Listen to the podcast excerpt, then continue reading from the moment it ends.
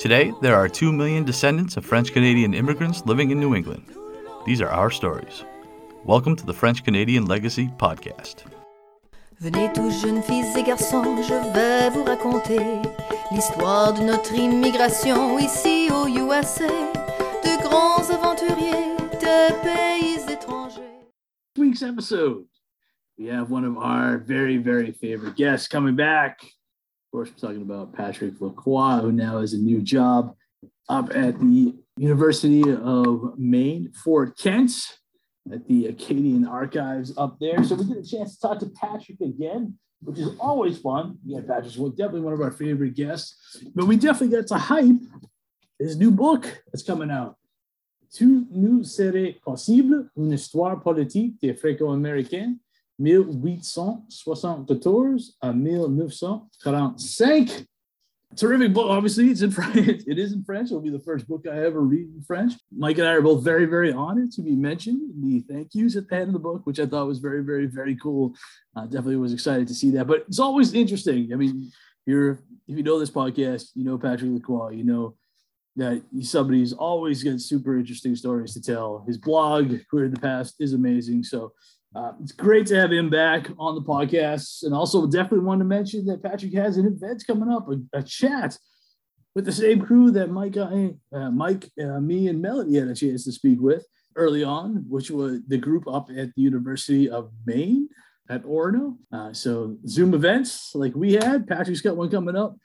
And again, if you know Patrick, you know that's definitely going to be something you don't want to miss. That's on January 12th. So definitely suggest everybody check that out. But of course, it's a big episode coming up. Patrick, Dr. Patrick Lacroix.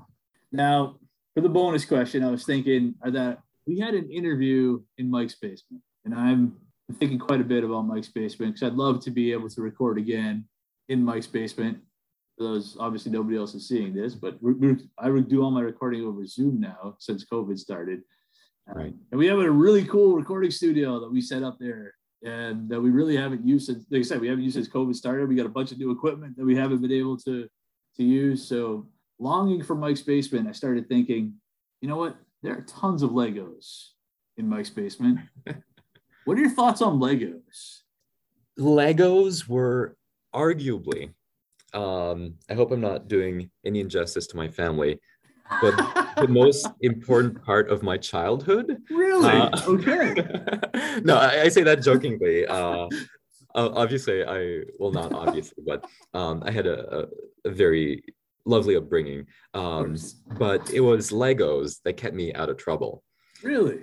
Yes, um, and more than you know, um, oh, geez, what are they called? Hot Wheels, and more than Nerf guns or anything else. It was really Legos that enabled me to express my creativity. And I think maybe at some point my parents or other people in the extended family thought that I'd become an engineer as a result.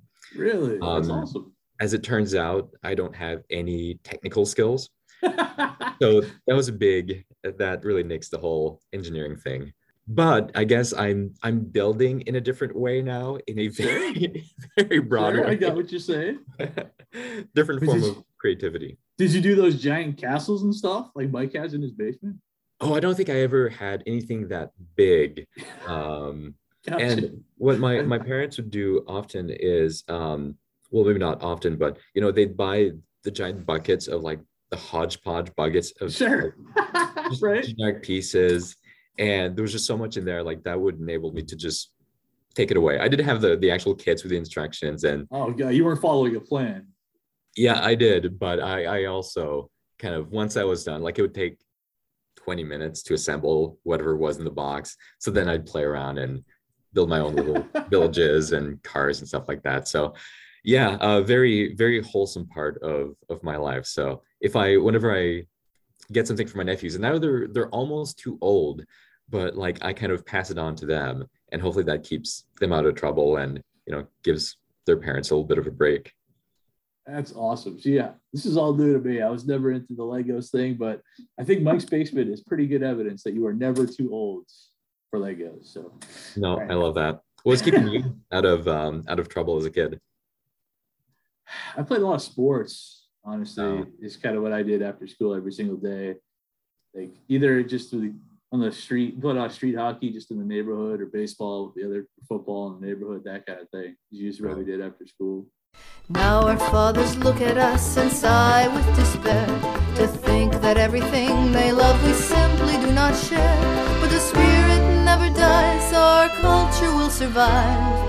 Each of us must choose how much to keep alive. Each of us must choose how much to keep alive. Special thanks to Josie Vachon for providing the music. You can find more about her at josievachon.com. This podcast was produced and edited by Mike Campbell. If you have any questions or comments, please email us at fclpodcast at gmail.com. You can also follow us on Facebook, Twitter, and Instagram at FCL Podcast for more information about the topics discussed. If you enjoyed the show, please subscribe and leave us a review on iTunes or wherever you listen to this episode.